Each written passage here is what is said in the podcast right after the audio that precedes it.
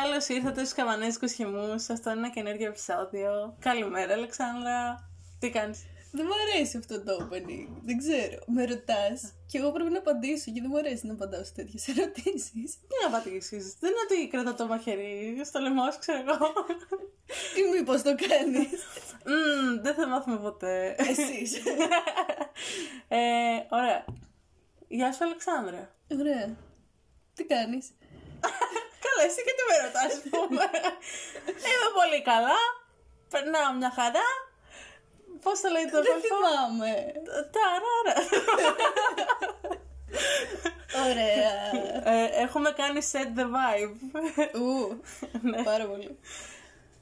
Α, δεν ξέρω για σένα, μια χαρά vibe. Το σημερινό θέμα είναι ερωτικές σχέσεις. Ερωτικές, ρομαντικές, ε, σχεσιακές. Ε, Γενικά, ανθρώπινες σχέσεις που συμπεριλαμβάνουν ε, τον ερωτισμό, να πω. Υπά... Δεν ξέρω. Ή και όχι. ναι. Ε, Αυτού του, του, του κλίμα. Όχι, όχι ας πούμε φιλικές σχέσεις ή... Που υπάρχει κάποιο vibe.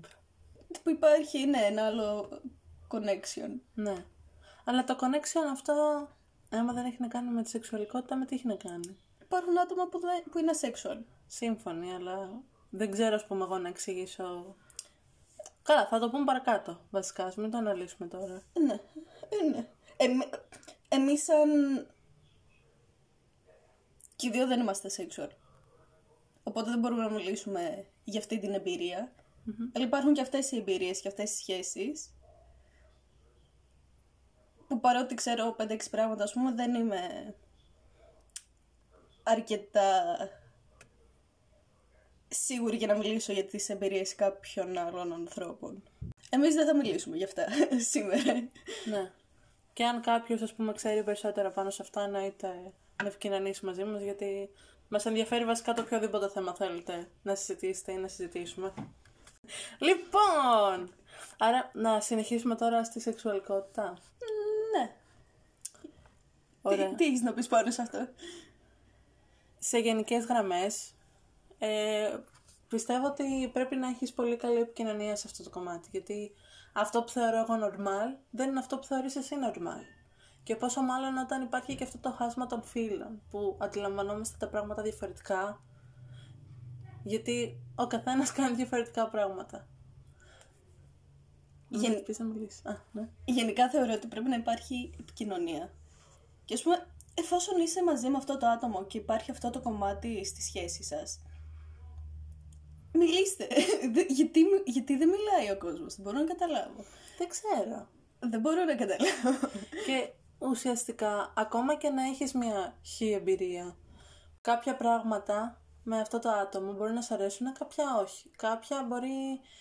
Βασικά, ο καθένας όταν, ε, όταν προσπαθείτε, ρε παιδί μου, να βρείτε τα, πατήμα, τα πατήματά σας σε αυτό το κομμάτι, θα πεις αυτό λίγο πιο έτσι, αυτό λίγο αλλιώς. Δηλαδή, δεν θα το βρεις διαφορετικά, όλος δεν μπορεί να μυρίσει τα νύχια του. Και επίσης δεν είναι κακό να λες τον άλλον τι σ' αρέσει και τι όχι. Είναι αυτονόητο ότι δεν ξέρει, γιατί μόνο εσύ ξέρεις. Και αν δεν ξέρεις, κατά πόσο είσαι διατεθειμένος να το γνωρίσεις με αυτό το άτομο, ας πούμε. Μιλήστε. Επικοινωνία. Εντάξει, αυτό το κομμάτι είναι πραγματικά ε, πολύ μεγαλειώδες. Οπότε, πιστεύω ότι όποιος μπει, ας πούμε, σε αυτή τη διαδικασία, ε, είναι ένας δρόμος απόλαυσης. Ενώ, Ακριβώς, γιατί να μην το χαίρεσαι στο έπακρο από το να κάνεις κάτι που είναι εντάξει ας πούμε επειδή φοβάσαι να μιλήσεις για το τι θες. Είναι, είναι ηλίθιο να μην λες τον άλλον τι θέλεις; γιατί, γιατί περιορίζεσαι και περιορίζεται και η απόλαυσή σου και υπάρχει ένα χάσμα μεταξύ σας, θεωρώ. και αν δεν ξέρεις, θα μάθεις, θα πεις, οκ, δεν ξέρω, ας πούμε, να δοκιμάσουμε αυτό και θα σου πω. Ή δεν είμαι πρόθυμος να δοκιμάσω αυτό, το συγκεκριμένο πράγμα. Ναι. Είτε το έχεις δοκιμάσει πιο πριν και δεν σ' άρεσε, είτε δεν το έχεις δοκιμάσει και δεν σε ψήνει καθόλου. Επειδή ας πούμε το θέλει ο άλλος, δεν σημαίνει ότι πρέπει να το κάνεις. Και επίσης μπορεί να φαίνεται ότι το θέλει ο άλλος και να το κάνει επειδή νομίζει ότι εσένα σ' αρέσει. Ισχύει και αυτό. Αλλά επειδή δεν υπάρχει επικοινωνία, είσαι σε φάση. Οκ. Πρέπει να γίνει έτσι, ας πούμε. Τι πάει να πει πρέπει. Το καθένα του αρέσουν διαφορετικά πράγματα. Επικοινωνία. ναι. Simple as that. ναι. Και θα πάει πολύ ωραία. Νομίζω ταιριάζει να αναφέρουμε εδώ το κομμάτι του πότε πρέπει να γίνει πρέπει. Πότε γίνεται ας πούμε η πρώτη επαφή, είτε σε γενικότερο πλαίσιο, είτε με ένα συγκεκριμένο άτομο. Άρα πάμε στα όρια. Σωστή στιγμή. Τα χρονοδιαγράμματα. ναι, στα όλο μας στα... Γενικά, ας πούμε, εγώ είμαι πολύ κλειστός άνθρωπος. και δουλεύω με όρια. Δεν μπορώ, ας πούμε, να γνωρίσω ένα άτομο και να με χύμα κουβέρτα, πώς το λένε, τέλος πάντων. Κουβέρτα, δεν ξέρω. Σεντόνι. Τίποτα έτσι δεν κοροϊδεύω. Ε, βέβαια είναι ανάλογο και το άτομο που έχω απέναντί μου. Τέλος πάντων. Απλά, όταν... Και αυτό έρχεται στην επικοινωνία, δηλαδή επικοινώνεις με το άτομο που έχεις απέναντί σου. Το τι θες γενικότερα. Ε, ποια είναι τα όρια σου; Ρώτα ποια είναι τα όρια εκείνου, του ατόμου. Και δεν, δεν- αυτές οι συζητήσεις αποφεύγονται ειδικά σε, πο- σε πρώιμοσχέση. σε, πρώη- σε αρχικά στάδια σχέσης. Ναι, όταν γνωρίζει τον άλλον, ας πούμε, έχω εγώ την εντύπωση ότι δεν συζητιέται, δεν συζητιόνται αυτά τα θέματα. Και απλά αυτό, υπάρχει υποτίθεται ένα, μια φυσική εξέλιξη αυτής της σχέσης που ξεκινάει από ένα ραντεβού, ξέρω εγώ, μια γνωριμία, πάει φιλή, πάει, ξέρω εγώ, κι άλλο ραντεβού, μετά σεξ, κουλουπού, κουλουπού. Κάνεις ό,τι είσαι έτοιμος να κάνεις, όποτε θες, όποτε το νιώθεις, εφόσον είναι και το άλλο άτομο στο ίδιο πλαίσιο. Ήμουν σίγουρη ότι θα βρεις αυτή τη λέξη. Στο ίδιο mindset. Ναι, Εν τω μεταξύ, ας πούμε, επειδή μιλάμε από τις εμπειρίες μας και από το τρόπο που σκεφτόμαστε εμείς, όχι ότι κάτι είναι, πρέπει να είναι έτσι, ας πούμε, ότι είναι σωστό, ότι είναι λάθος.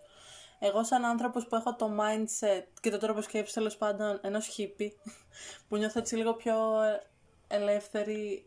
και εγώ νιώθω έτσι, Α, αλλά συνέχισε. Καλά, ναι, δεν αντιλέγω. Απλά θέλω να πω ότι γενικά με τους ανθρώπους νιώθω λίγο πιο δεκτική, λίγο πιο ανοιχτή. Ε, δεν- μπορεί να είναι πολύ παρεξηγήσιμο, αλλά όποιος με ξέρει, ξέρει τι εννοώ. Ε, αλλά ας πούμε, δεν... Ναι, στην αρχή ρε, βασικά νιώθω ότι όταν αλληλεπιδράς με ένα άτομο, σε αυτό το επίπεδο, όλα μου φαίνονται ραντεβού. Δηλαδή, ακόμα και αν είσαι σε σχέση, όλα είναι ραντεβού για μένα. Δεν ξέρω τη φάση. Αλλά, ναι, τα πρώτα, ας πούμε, είναι λίγο πιο... Πώς θα πάει, τι θα πούμε, πώς θα εξελιχθεί, ε, θα αφιληθούμε, θα με πιάσει, ξέρεις ένα τέτοιο πράγμα, τι, τι θα γίνει. Αλλά για μένα, ας πούμε, μόλις ε, νιώσεις, δεν ξέρω, το κλικ με τον άλλον, ότι είστε σε ένα στάδιο, ή βα- βασικά γενικά αν σου κλικάρει, δεν θεωρώ ότι αυτά τα πράγματα έχουν συγκεκριμένη ώρα. Άμα το νιώσεις, κάντο. Εντάξει, βέβαια, ο καθένας έχει τα όρια του. Δεν, θα, δεν μπορώ να πω ότι στο γενικότερο πλαίσιο υπάρχουν όρια σε αυτό το κομμάτι. Ενώ ο καθένας έχει τα όρια του βασικά, αυτό είναι. Δηλαδή, εσύ έχεις τα δικά σου όρια και το άτομο απέναντί σου έχει τα δικά του όρια. Και όταν συγχρονιστείτε, πιστεύω είναι εκεί που θα νιώσετε το κλικ και ό,τι είναι να ακολουθήσει, εν πάση περιπτώσει. Αλλά σαφώς είναι στην επικοινωνία. Και στον τρόπο που κυλάει όλο το πράγμα και με το ρυθμό, ας πούμε, που κυλάει. Πάντως, στην πιο πρόσφατη εμπειρία μου, ας πούμε, βγήκαμε και ξέραμε, ας πούμε, ότι δεν μας ενδιαφέρει κάτι φιλικό. Αλλά και πάλι, ήξερα ότι μου αρέσει αυτό το άτομο. ήξερα ότι του αρέσω. Την πρώτη φορά που βγήκαμε είμαι σε φάση αυτό είναι το comfort zone μου. Αν αλλάξει κάτι θα σε ενημερώσω. Και, και μετά, παρότι είχα δώσει το ok για κάτι παραπάνω σε συζητήσεις μας, αλλά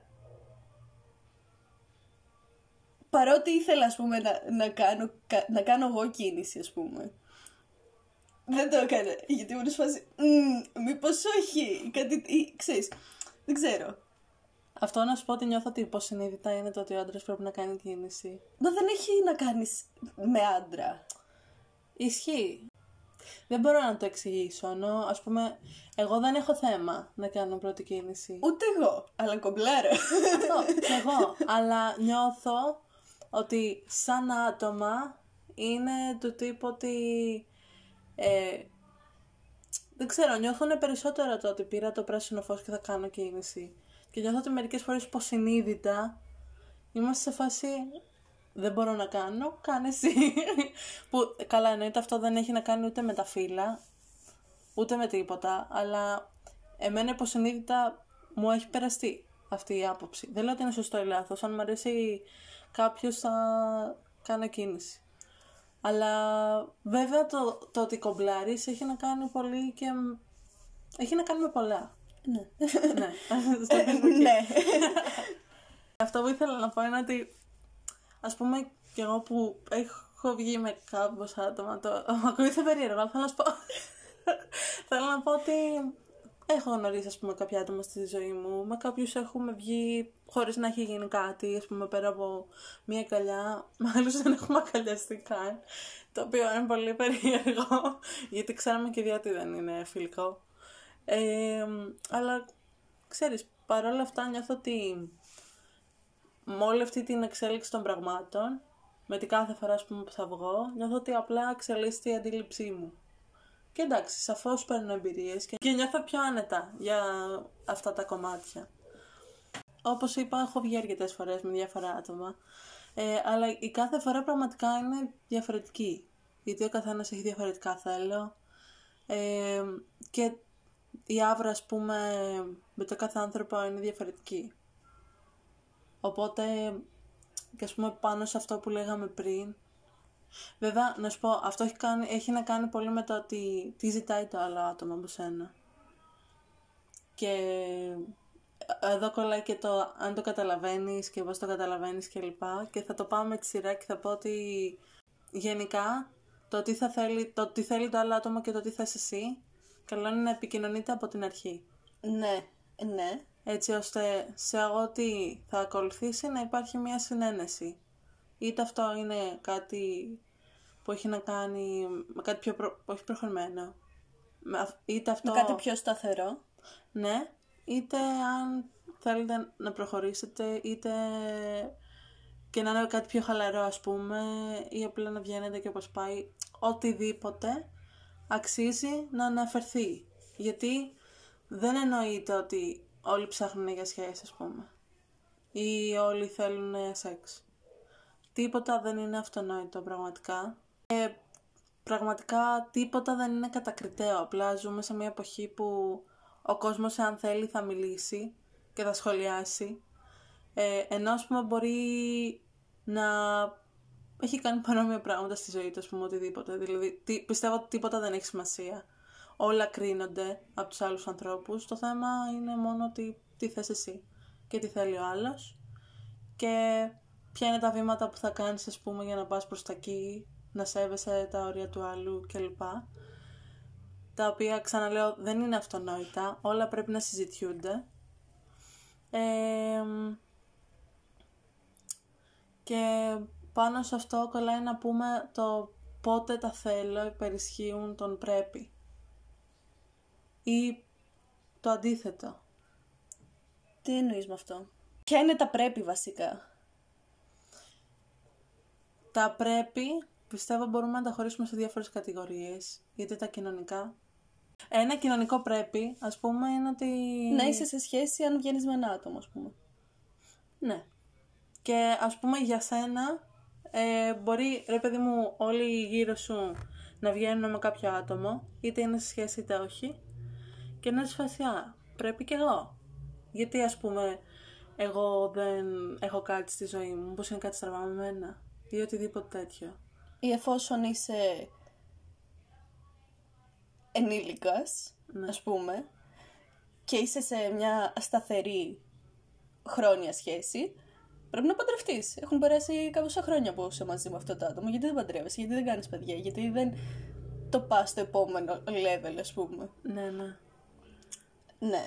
Ακόμα και το πρέπει με το να βγαίνεις με κάποιον, ας πούμε, και πρέπει να ολοκληρώσεις ή όλοι... Όχι να ολοκληρώσεις, να κάνεις σεξ. Ναι, να κάνεις σεξ. Ε, έχω συνηθίσει να το λέω έτσι, δεν είναι ότι... Ναι. Βασικά να σου πω ότι νιώθω ότι ολοκληρώνει κάτι, ενώ συνδέεστε απόλυτα από αυτή την άποψη. Ναι, αλλά πα- μπορεί να είναι και ολοκληρωμένη σχέση για κάποιο Sure. άτομο Ναι, χωρίς να υπάρχει το σεξ. Ισχύει. Ανέφερες πριν το ότι εγώ βασικά θεωρώ άκρο σημαντικό όταν γνωρίζεις με τον άλλον να ξεκαθαρίσεις τη θέση σου. Ναι. Γιατί έτσι αποφεύγεις πάρα πολλές βλακίες. Αν εσύ είσαι πρόθυμος για σχέση, αν, αν θες να, κάνεις, να δημιουργήσεις μια σχέση σταθερή, μονογαμική και το άλλο άτομο θέλει απλά να δει πώς θα πάει. Πρέπει να το ξέρετε και οι δύο, γιατί και θα είστε σε διαφορετικό mindset και κάποιος θα πληγωθεί πιθανόν ή κάποιος θα εκνευριστεί ή θα νιώσει προδομένος ή οτιδήποτε. Ενώ δεν είχε συζητηθεί καν, δεν υπήρχε καν ένα πλε... Έχουμε κάποια expectations και αυτό δεν μπορούμε να υποθέτουμε ότι ο άλλος θέλει κάτι αντίστοιχο με εμάς ή ότι α, εφόσον ε, βρεθήκαμε ξέρω εγώ σε μπαρ και κάναμε τη φασούλα μας εκεί πέρα ήταν one night stand κουλουπού κουλουπού. Μπορεί το άτομο να θέλει σχέση ας πούμε, μπορεί εσύ να ήθελες σχέση από αυτό. Δεν είναι κακό να, να συζητώνται αυτά. Δεν, δεν υπάρχουν στάνταρ. Ναι. Δεν, ε, δεν έχουμε όλοι τα ίδια πράγματα στο μυαλό μας. Πρέπει να το καταλάβουμε αυτό. Και επίσης είναι πολλά πράγματα κατακριτέα. Δηλαδή, μπορεί να γίνει αυτό που είπες, μια φάση, ας πούμε, σε ένα κλαμπ και μετά ε, να είναι, ας πούμε, να είσαι εσύ σε φάση θέλω να τους στείλω, θέλω να τη στείλω και να είναι φίλος σε φάση έλα ρε, ας πούμε, τι θα στείλεις, ξέρω εγώ. Αφού ήταν ε, της μιας φοράς ας πούμε. Ναι. Τι πάει να αυτό, ε, τι, τι πάει να πει αυτό; Αν ήσουν εσύ στη θέση μου και ήταν για σένα έτσι, είναι ok να μη στείλεις. Αλλά από τη στιγμή που θέλεις άλλα πράγματα, δεν μπορεί κάποιος να σε συμβουλεύσει σε αυτό το κομμάτι.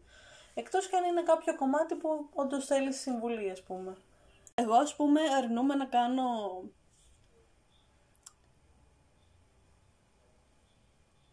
μονογαμική σχέση ας πούμε, χρόνια τώρα.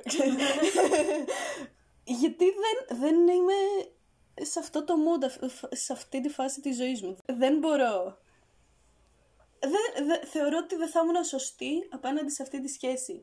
Αν ήταν κάτι κλειστό, αποκλειστικό, ε, σταθερό κουλουπού. Αυτό το επικοινωνώ από την πρώτη στιγμή. Να ξέρει ο άλλος. Για να είμαστε στο ίδιο level, αν είναι να συνεχίσουμε ή οτιδήποτε. Και αυτό που ακούω πολλές φορές ότι επειδή βγαίνω με ένα άτομο για κάμποσο καιρό, μου λένε ναι, άρα είστε σε σχέση. Και είμαι σε φάση, όχι, όχι. Δεν, δεν μπορώ να είμαι σε σχέση αυτή την περίοδο. Δεν, δεν θέλω. Δεν θέλει το άτομο που είναι απέναντί μου. Γιατί δεν με αφήνεις να κάνω, γιατί δεν με αφήνεις να καθορίσω εγώ τις σχέσεις μου με τα άλλα άτομα. Εν τω μεταξύ, έχω την εξής απορία. Αντί για να σου πει άλλος, άρα ας πούμε το βλέπεις να πηγαίνει για σχέση. Άρα είστε σε σχέση. Αυτό δεν, δεν υπάρχει καν η... Επειδή ας πούμε βγαίνω με ένα άτομο για αρκετό καιρό ας πούμε. Ας πούμε. Ας πούμε. Πάνε κατευθείαν στο conclusion. Συμπέρασμα. Ναι. ότι είμαστε αποκλειστικά μονογαμικά και έχουμε κάτι σοβαρό και έχουμε κάτι σταθερό και έχουμε κάτι πανέμορφο που ίσως εξελιχθεί σε γάμο και μπλα μπλα μπλα. και είμαι σε φάση, όχι bro. απλά περνάμε καλά, απλά μας αρέσει η παρέα ο ενός του άλλου και είμαστε κομπλέ. Γενικά τα βρίσκεται και ό,τι και αν είναι αυτό κυλάει και ξυλίστε, ναι. ναι. περιπτώσει. Ό,τι είναι να αλλάξει θα συζητηθεί μεταξύ μας ας πούμε. Δεν, δεν μπορώ να καταλάβω αυτή την, την αιμονή που έχουν οι άνθρωποι να καθορίζουν τις σχέσεις των άλλων ανθρώπων.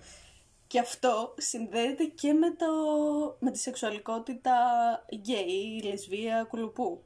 Γιατί βλέπουν δύο κοπέλες ας πούμε. Επειδή είχα ένα πρόσφατο παράδειγμα που μετακόμισαν δύο κοπέλες μαζί και ο ιδιοκτήτης ας πούμε που τους νοικιάσε το σπίτι τους, ε, τους ανέφερε σαν φίλους τις δύο κοπέλες ή συγκά, συγκάτοικους ενώ ήξερε ότι είναι σε σχέση. Αυτό είναι ομοφοβία. Λες ότι όχι δεν είσαι σε σχέση γιατί είστε λεσβείες. Μην μπλέκεσαι Σε πράγματα που δεν σε αφορά. Ακριβώς.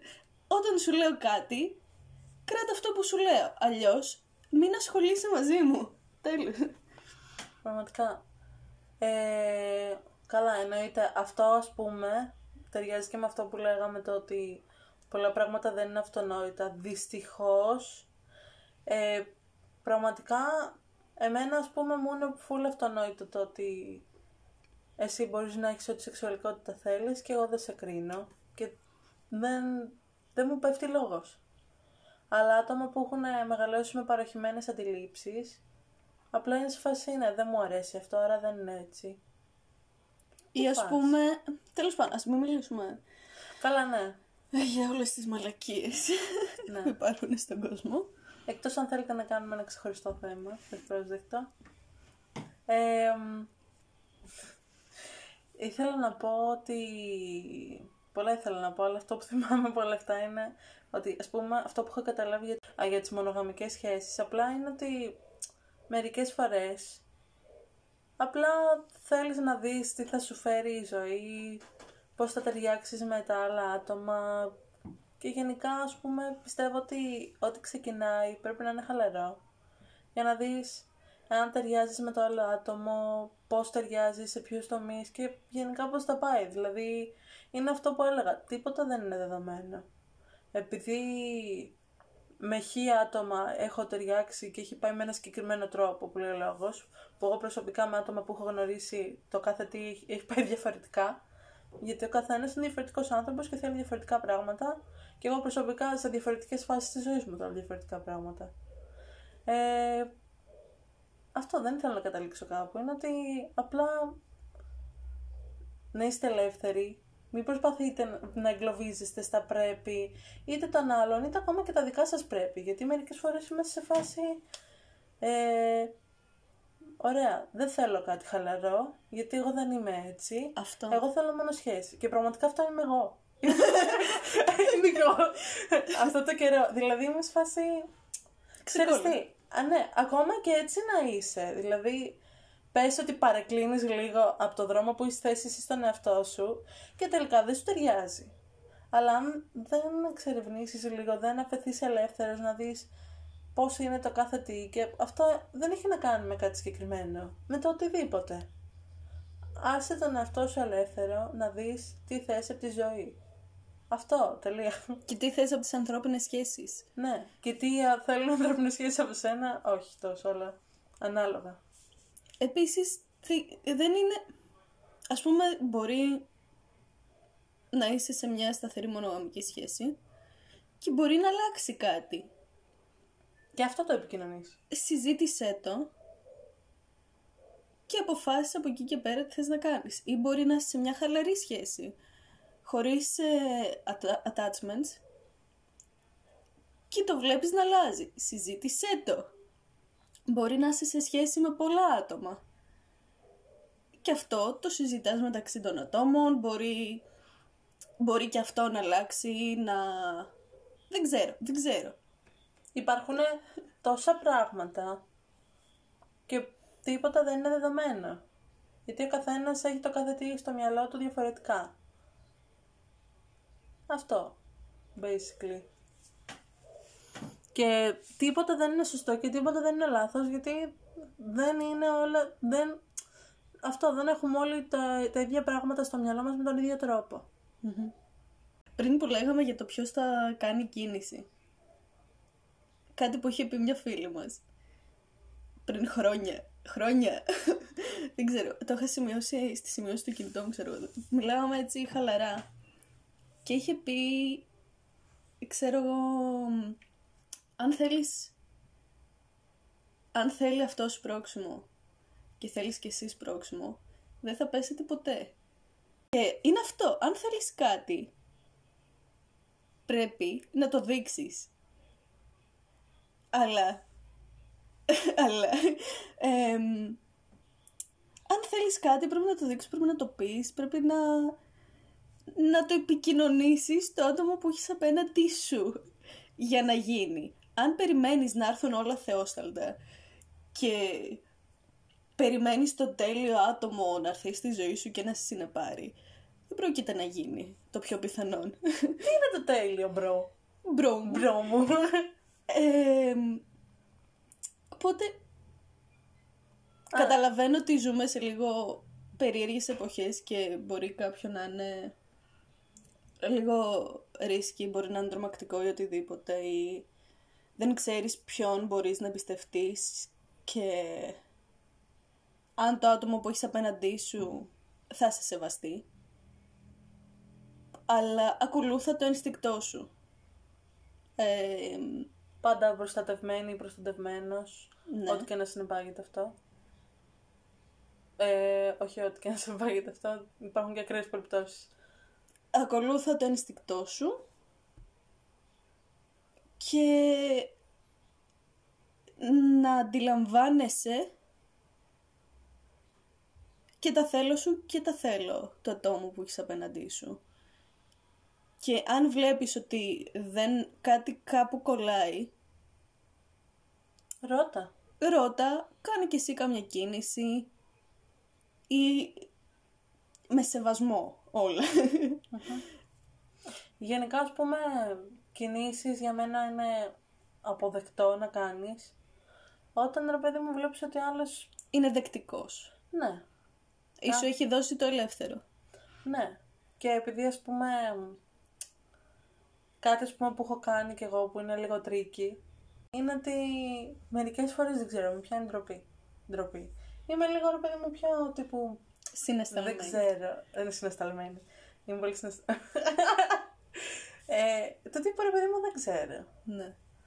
Ε, αλλά, αλλά με τον τρόπο μου, με τον τρόπο μου θα σου δείξω ότι ξέρεις. Είμαι οκ γι' αυτό. Αυτό.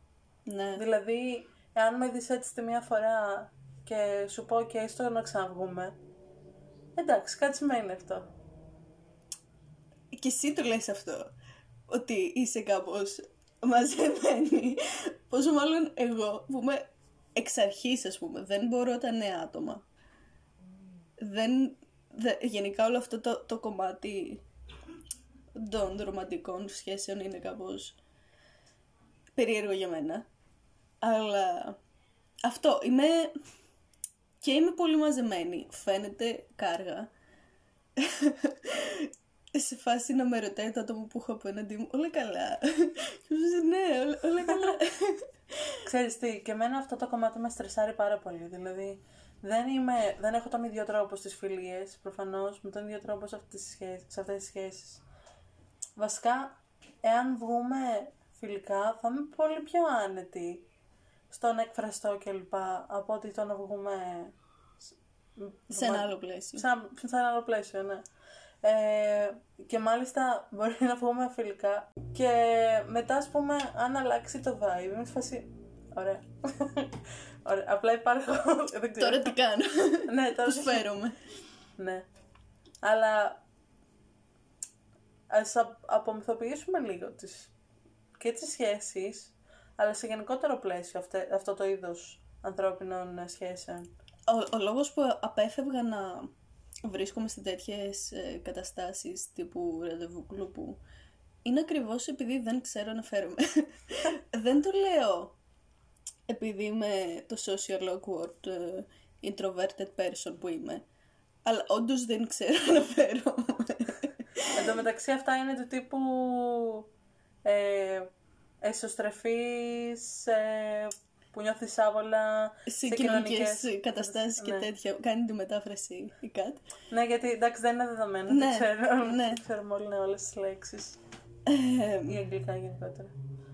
και είμαι όντως αυτό το πράγμα και είμαι σε φάση αποκλείεται να βρεθώ με άτομο και να είμαι έτσι και όντως να πάει κάπου, οπότε θα το αποφύγω εντελώς. γιατί αυτή είναι η λύση. ναι. και αυτό το είχα μέχρι πολύ πρόσφατα σχετικά. Αλλά να, εί- να είσαι ο εαυτός σου όντως, να είσαι όντως ο εαυτός σου. Και αν το άτομο απέναντί σου ενδιαφέρεται, ε, ενδιαφέρεται για σένα, ας πούμε. Και όλο αυτό θα το ξεπεράσεις στη συνέχεια, εν μέρη. Γιατί νιώθεις και πιο άνετα με το άλλο άτομο, γνωρίζεις το, το, τις συνήθειές του, γνωρίζει εκείνο ότι όντως έτσι είσαι και ότι όλα καλά, ας πούμε. αυτό είναι το, το normal το δικό σου. Δεν χρειάζεται, ας πούμε, να έχουμε αυτό το confidence και να είσαι η, η θεογκομενάρα και ο καβλιάρης, ας πούμε, που βγαίνεις και πας να ξεμυαλίσεις το άτομο που έχεις απέναντι σου ή οτιδήποτε. Είναι όλα ανθρώπινα. Να σε... Να σε chill με τον εαυτό σου. Πάνω σε αυτό που είπες να ξεμιαλίσεις, ήθελα- γι' αυτό ήθελα να σου πω ότι εγώ προσωπικά μου έχει καλλιεργηθεί, βασικά είχα ήδη ας πούμε ανασφάλειες, όλοι έχουμε, αλλά με το καιρό από καταστάσεις που έχω ζήσει, έχει έρθει και έχει καλλιεργηθεί σε βαθμό που όχι μόνο φοβόμουν να δοκιμάσω κάτι καινούριο, αλλά και ένιωθα ρε παιδί μου ότι άμα με προσεγγίζει κάποιο άτομο, πέρα από φιλικές σχέσεις, θα ζητούσε αυτό από μένα ουσιαστικά. Ναι, ναι. Και, αυτό, και, και εγώ το έχω αυτό πάρα πολύ. Γενικά εγώ μ, έχω αρκετές ανασφάλειες σε αυτό το κομμάτι. Ε, και από τον τρόπο που μεγάλωσα και γενικά. Τέλος πάντων. Διάφορα, διάφορα. έχω πολλές ανασφάλειες. Αλλά και γι' αυτό απέφευγα να βρίσκομαι σε τέτοιες καταστάσεις για αρκ- πολλά χρόνια. Επειδή υπήρχε αυτός ο, ο φόβος, βασικά υπάρχει και αυτό το το φόβος της απόρριψης. Λες και αν σε απορρίψει ένα άτομο δεν θα βρεις ποτέ τίποτα άλλο και ε, δεν ξέρω. Τέλειωσε η ζωή. Ε, ναι, το έχουμε πολύ μεγάλο στο μυαλό μας και αυτό το ότι βγαίνεις σε ένα ραντεβού και πρέπει να πάει καλά και πρέπει να είσαι με το άλλο άτομο, να έχεις την τέλεια χημεία και όλα αυτά. Αυ- Αυτά μπορεί να έρθουν αμέσως, μπορεί να έρθουν αργότερα, μπορεί να μην έρθουν καθόλου. Γενικά αυτό το ότι βγαίνεις έξω με ένα άτομο και πρέπει να είναι όλα τέλεια πρέπει να το βγάλουμε λίγο από το μυαλό μας. Δηλαδή θα υπάρχουν... ε,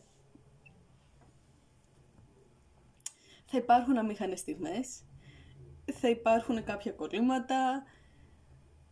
It's okay. Όλα καλά.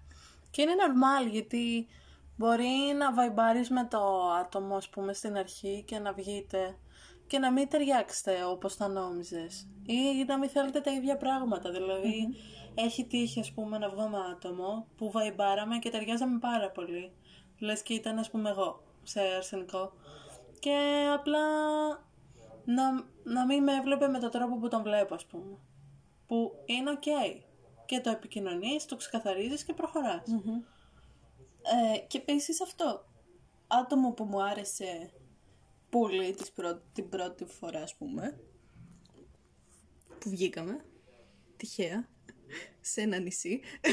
Αχα. Ε, και μετά ξαναβγήκαμε. Ναι, μεν μου άρεσε αυτό το άτομο. Αλλά δεν ξέρω, κάτι ρε φίλε δεν κόλλαγε, sorry. Δεν, δεν, δεν ξέρω, δεν ξέρω τι παίχτηκε. Αλλά μέχρι να γίνει αυτή η δεύτερη συνάντηση ήμουν σε φάση το είχα τόσο μεγάλο στο μυαλό μου ότι πρέπει να είναι τόσο τέλειο όσο την πρώτη φορά που βγήκαμε και δεν ξέρω τι θα κάνω και μπλα μπλα μπλα μπλα και πρέπει να γίνει αυτό και πρέπει να γίνει εκείνο και δεν ξέρω πώς να αντιδράσω σε αυτό και μπλα μπλα μπλα. Θα προτιμούσα να το έχω ευχαριστηθεί περισσότερο, ας πούμε. Να ήμουν πιο τσιλαριστή, να μην είχα τόσα expectations, τόσες προσδοκίες και να ήμουν πιο chill, να ήμουν πιο ο εαυτός μου, ας πούμε. Γιατί βασικά αυτό συνηθίζουμε στα, στα πρώτα ραντεβού, ας πούμε. Βγαίνουμε με τον άλλον και είμαστε πολύ μαζεμένοι και πολύ... Τι να πω τώρα, ας πούμε, τι να δείξω από μένα. Τι είμαι εγώ, ποια είμαι, ας πούμε. Ποιος είμαι. Πιστεύω ότι αυτό που λες πρέπει να το ζούμε και να δούμε πώς δένουμε με τον άλλον. Πώς κυλάει. Ναι, και τι ας πούμε, τι άβρα μας βγάζει, δηλαδή πώς θα το βλέπουμε ας πούμε να προχωράει, τι βλέπουμε να γίνεται.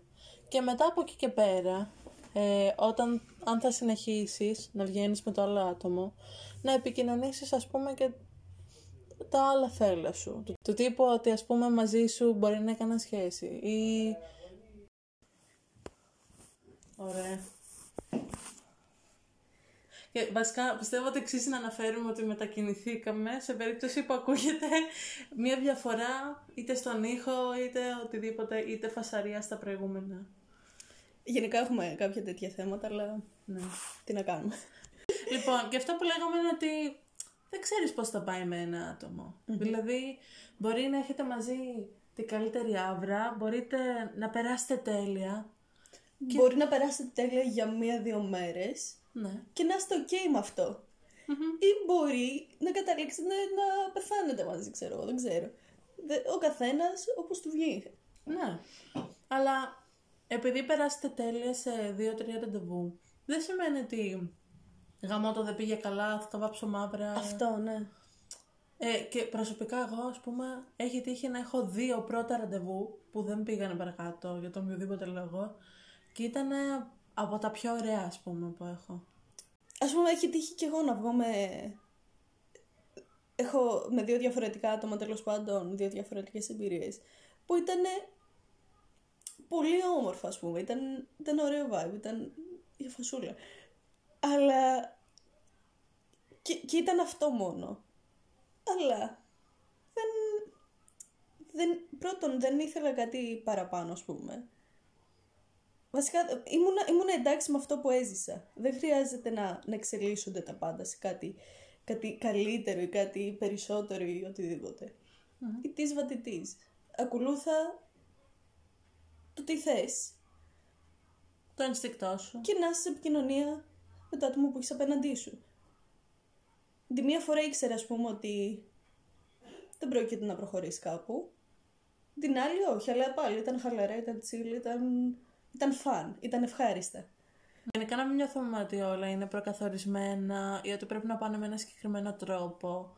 Γιατί έτσι βάζουμε όρια σε κάτι που δεν έχει όρια γιατί δεν ξέρεις πώς θα εξελιχθεί και πώς θα πάει.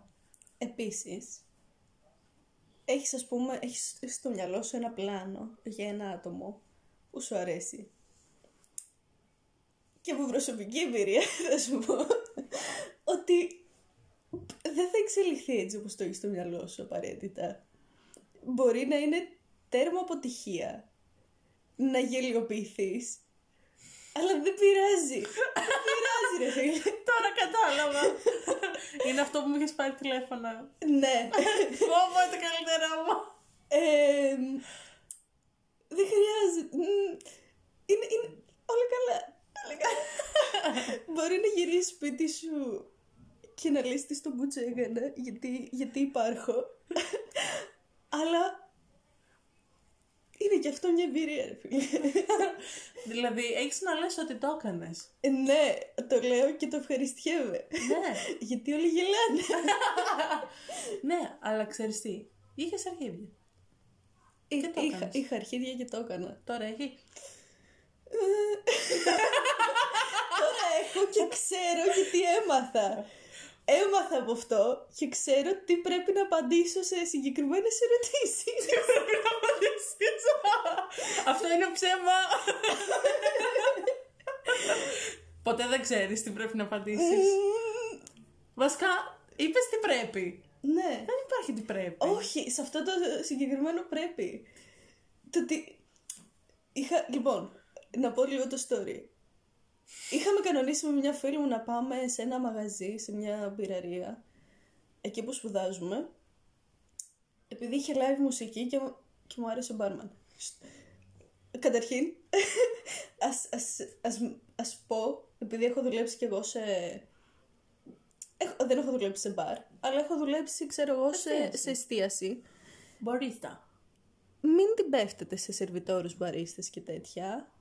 Ή βασικά, να την πέφτετε αν έχετε το ελεύθερο από εκείνους, δηλαδή να βλέπετε το vibe.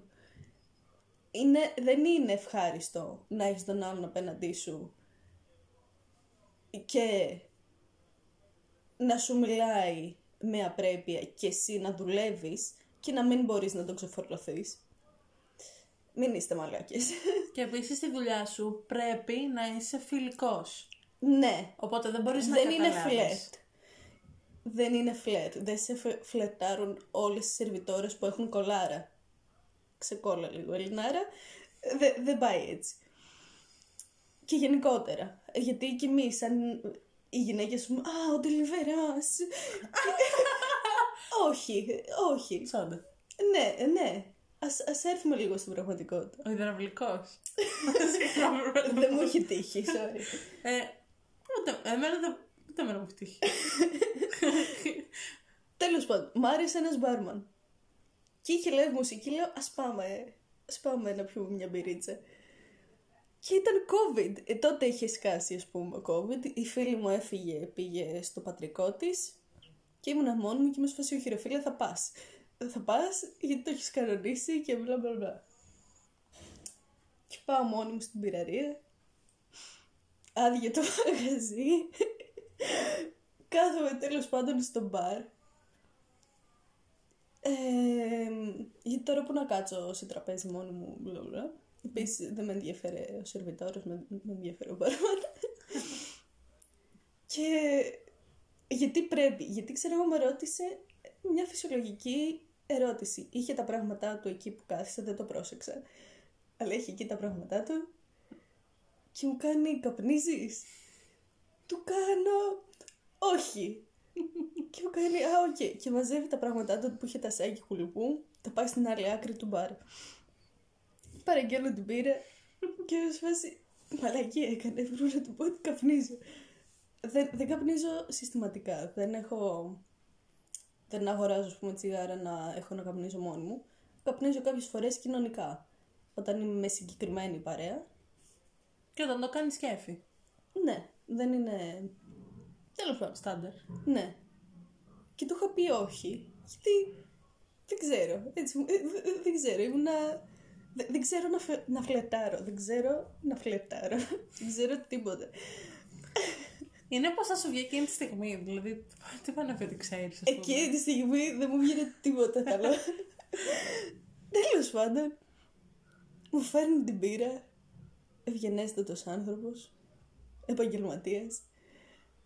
Του κάνω. Τελικά μπορείς να μου στρίβει ένα τσιγάρο. και μου κάνει. Είναι λίγο βαρύ. Δεν ξέρω. Μπλα μπλα μπλα. Και αυτός δεν πειράζει, δεν πειράζει. Μου, μου στρίβει τέλος πάντων ένα τσιγάρο. Ε, επίσης να, να σημειωθεί ότι δεν ήμουνα, βασικά θεωρώ ότι ήμουνα ο κρυπάς που κάθεται και, δεν, δεν ξέρω, ο, ο κρυπάς στο μπαρ που κάθεται και χαζεύει, αλλά Α, ξέρεις τι, πρέπει να απενοχοποιήσουμε και να απομυθοποιήσουμε τις εξόδους με τον εαυτό μας. α, και αυτό, αυτό είναι θέμα για άλλη συζήτηση, να το σημειώσουμε.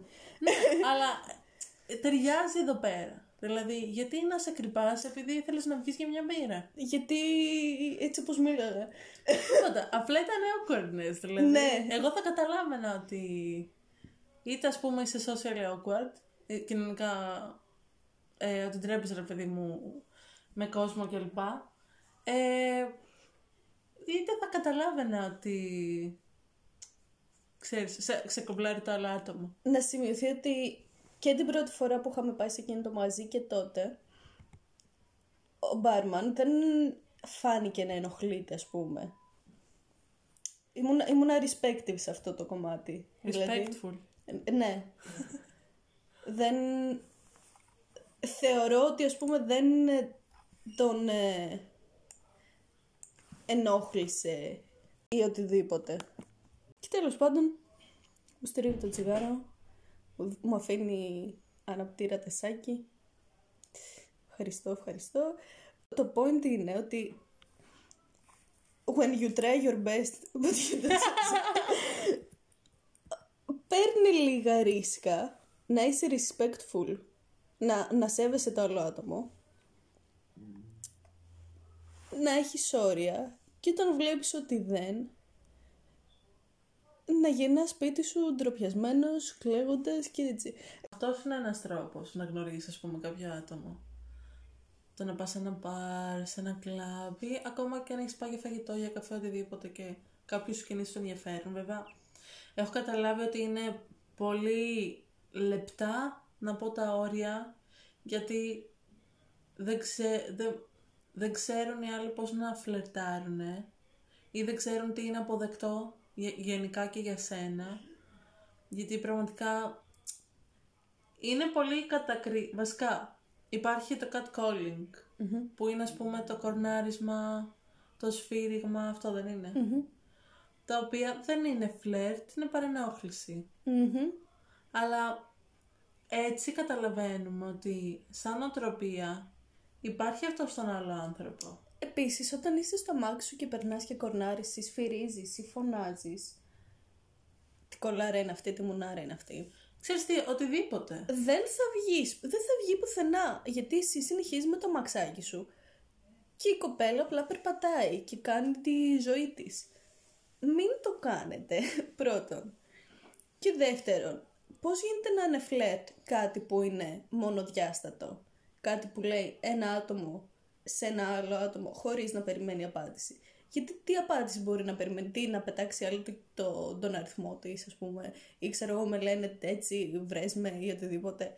Δεν γίνεται αυτό. Και αυτό που έχουμε βιώσει και οι δύο είναι ότι όταν είμαστε έξω, ας πούμε, αυτό δεν υπάρχει επικοινωνία, δεν υπάρχει φλερ, δεν υπάρχει, τε- δε- δεν υπάρχει διασύνδεση μεταξύ ε, είτε στο πιο ερωτικό ρομαντικό κομμάτι, είτε και για παρέες που μπορεί να σ- σμίξουν, ας πούμε. Που το βρίσκω πολύ περίεργο, γιατί το έχω συζητήσει και με τη μητέρα μου και είναι σε φάση τι δεν σας κέρασε κανένας; Πρώτον, δεν, δεν περιμένω να με κεράσει κανείς. Προφανώς. Ε, αλλά ο καθένας είναι κλεισμένος στο δικό του κοινωνικό κύκλο, θεωρώ. Και δύσκολα σε, ένα, σε μια κοινωνική περίσταση θα βγει από το δικό του κοινωνικό κύκλο και θα πάει να μιλήσει σε ένα άλλο άτομο να το γνωρίσει και του τραβάει αρκετά τον ενδιαφέρον. Γιατί είναι ότι ε, άμα πάω και κάνω αυτό, τι θα πούν οι άλλοι; Τι θα πούν οι άλλοι; Όταν θέλεις κάτι, τι σε νοιάζει ότι θα πούν οι Ναι. άλλοι; Που αυτό είναι μέσα σε όρια. Ναι, Έτσι. δηλαδή να, σ- να σέβεσαι. Ναι. να πας να προσεγγίσεις ένα άτομο με σεβασμό, ξέρεις λίγο και να δεχτείς ας πούμε ότι αν δεν ενδιαφέρεται αυτό το άτομο να το δεχτείς, να είσαι φάση οκ, λάθος μου. Δεν πειράζει, δεν έγινε κάτι. Θα συνεχίσεις να είσαι με την παρέα σου όλα κομπλέ. Ακριβώς. Και επίσης θέλω να μου πεις αν συμφωνείς. Τις προάλλες ε, που ήμουν με μια φίλη μου, ε, ήταν νομίζω δύο τύποι σε ένα αυτοκίνητο κοντά στην ηλικία μας και μας χαιρέτησαν. Και ξέρεις, η φίλη μου σαν να πειράχτηκε του τύπου «Α, τι κάνουν, ξέρω εγώ και αυτά». Και έτσι λέω ότι είναι οκ ρε εσύ. Αυτό είναι πολύ καλύτερο από το κορνάρισμα και από το φώναγμα και από το τέτοιο. Αυτό γιατί ας πούμε σε βλέπει το άλλο άτομο, του κεντρίζεις κάπως το ενδιαφέρον και δεν έχει τρόπο Και να είναι σε περαστικό, προσεγγίσει. ναι. Ακριβώς. Δεν, αυτό δεν το θεωρώ βλαβερό. Ναι. Ε, όπως μας έχει τύχει ας πούμε... Όχι. Μας έχει τύχει ας πούμε στην παραλία να καθόμαστε και να έρθουν να ρωτήσουν για ρακέτες ή οτιδήποτε. Νορμάλ κίνηση, δεν χρειάζεται να παίζεται κάτι ερωτικό ή κάτι τέτοιο. Είναι... Αυτό το έχουμε στο μυαλό μας ότι όποιος μας προσεγγίζει θέλει κάτι, Από κάτι εμάς. ερωτικό από μας ή κάτι τέτοιο. Και αυτό μας τρομάζει. Ναι. Δεν είναι, πρώτον δεν είναι απαραίτητα έτσι. Και δεύτερον έχει να είσαι επιφυλακτικός. Αλλά να είσαι και λίγο σε φάση, α, ίσως αυτό το άτομο με ενδιαφέρει. Ναι. Επίσης αυτό που, αυτό που κάνω εγώ είναι όταν βρίσκομαι έξω, ειδικά όταν- όταν κυκλοφορούσα στην Αθήνα με μετρό ή πήγαινα σύνταγμα και όλα αυτά. Έκανα κο- κοπλιμέντα σε, σε ξένους. Γιατί ε- είναι ωραίο ρε φίλε, είναι ωραίο. Μπορεί να μην με ενδιέφερε ε, απαραίτητα, αλλά κάτι μου άρεσε, κάτι μου κέντριζε το ενδιαφέρον. Και ε, δε, ποτέ δεν μου έχει τύχει, ας πούμε, να το πάρει κάποιος, λα- βασικά όχι μου έχει τύχει στο, στο νησί. Είναι normal. Είναι, είναι normal να κάνεις κοπλιμέντα, είτε περιμένεις κάτι, είτε όχι. Αν σ' αρέσει κάτι, κάνε κοπλιμέντα. Τι είδους κομπλιμέντα. Κοπλιμέντα σωστά. Ήλθε σωστά σαν άνθρωπος, μην είσαι μαλάκας. Αλλά γενικά, ξέρεις τι, πρέπει να κάνουμε πιο, να κάνουμε normalize, πώς Ναι. το λένε, πιο Ε, συνηθισμένα. ναι. Το να κάνουμε τους άλλους ανθρώπους, το να θέλουμε οι άλλοι άνθρωποι να νιώθουν όμορφα Ναι, ναι. και να είναι χαρούμενοι.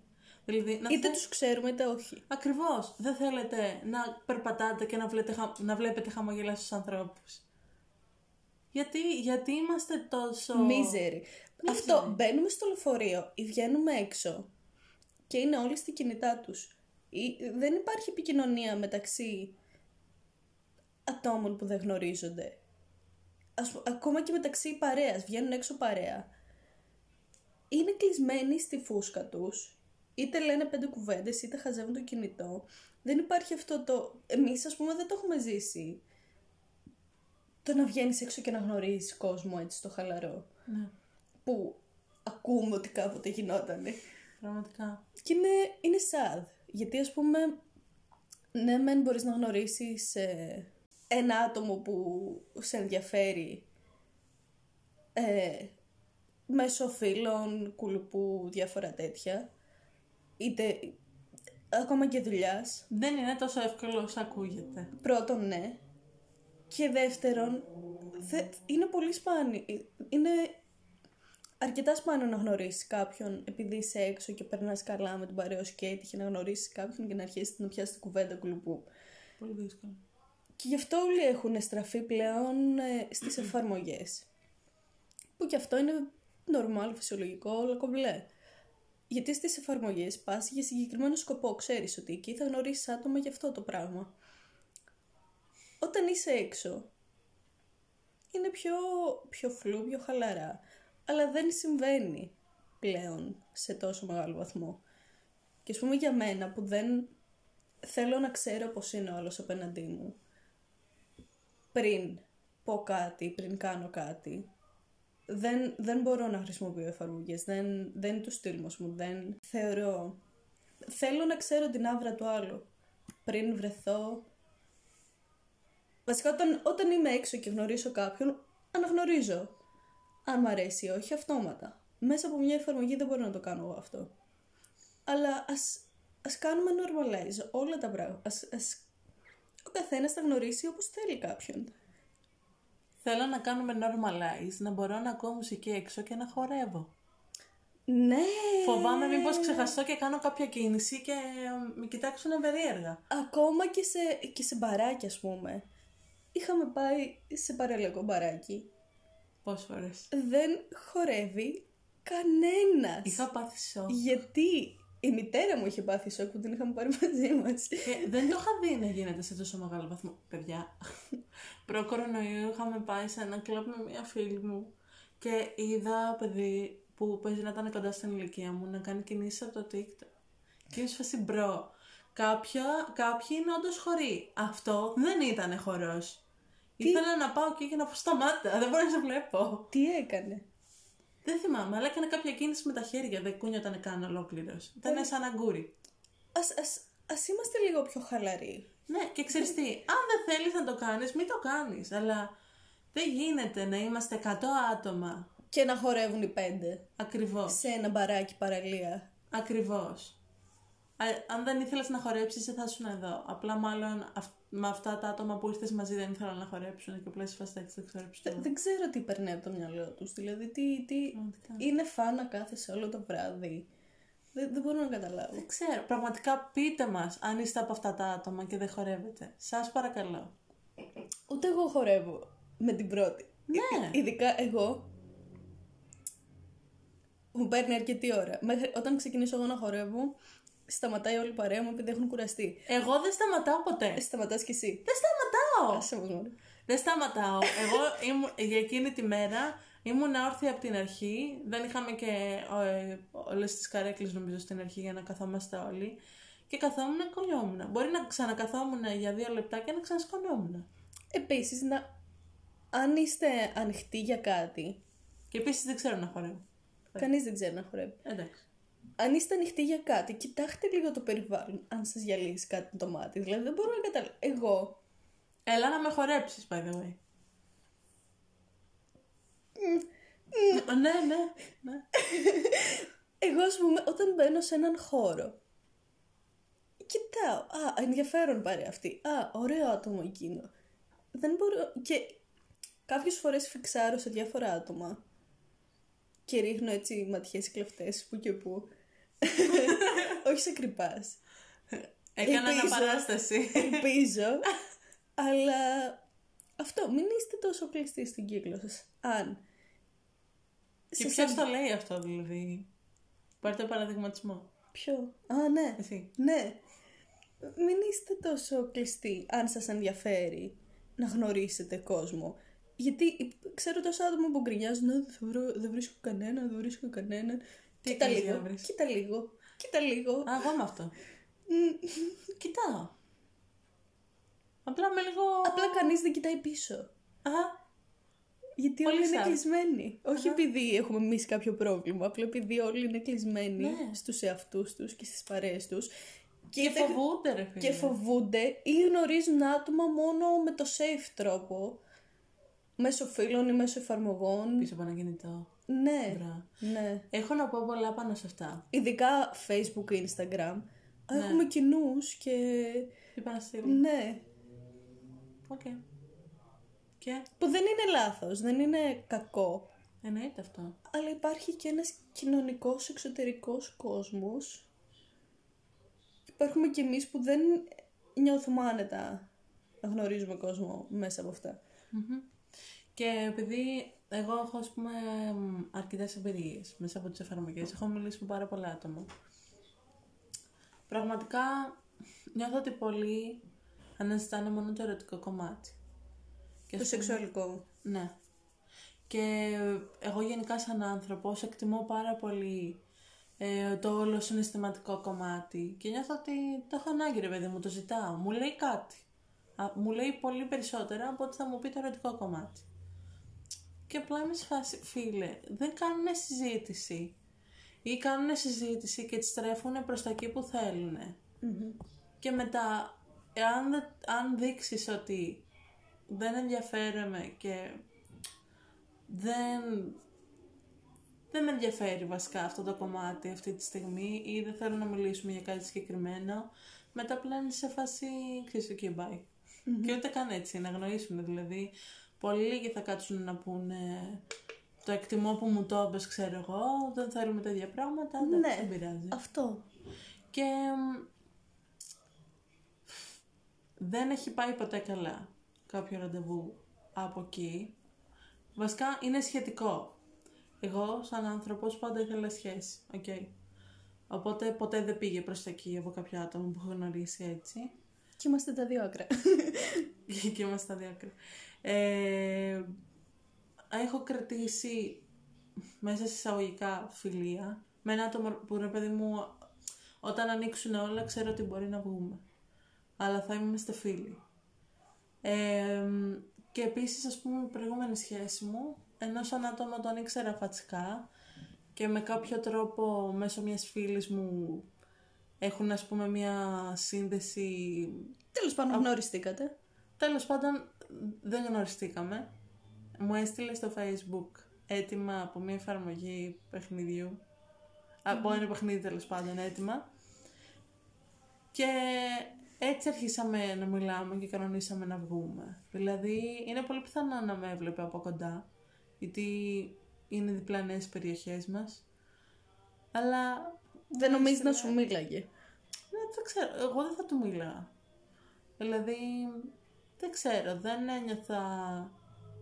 Μου φάνηκε πολύ, ε, όταν τον είχα δει, μου φάνηκε πολύ... Όχι κλειστός, δεν ξέρω. Δεν μπορούσα να καταλάβω την άβρα του, δεν μου, δεν μου έφερε κάτι στην επιφάνεια. Τη φορά που τον είχα δει πολύ πριν μου στείλει. Επίσης, όταν παίζουμε τίτσου στο facebook με άκυρα άτομα, μην είστε μαλάκες. Ε, μην είστε... Όταν κάποιος σου λέει ότι δεν ενδιαφέρεται, είτε είναι σε σχέση είτε όχι, μην του γαμάς το παιχνίδι. Ναι, εντωμεταξύ βλέπει άλλος ότι ε, μέχρι να φτάσει σε συγκεκριμένους πόντους δεν θα βγω, γιατί δεν θέλω να χάσω τους πόντους που έχω ήδη. Δεν θα βγω για σένα. Και συνεχίζουν. Πρέπει να υπάρχει ένας σεβασμός. Ναι, να είσαι ελεύθερος και να κατακτήσεις αυτό που θέλεις. όχι να κατακτήσεις, γιατί είναι, σα... είναι πολύ Ναι, ισχύει. άσχημο. Κτήσει. Ναι. Όχι να, κατακ... να Να διεκδικήσεις. προσπαθήσεις, να προσεγγίσεις. να προσεγγίσεις. Λοιπόν, δηλαδή αυτό, να είμαστε...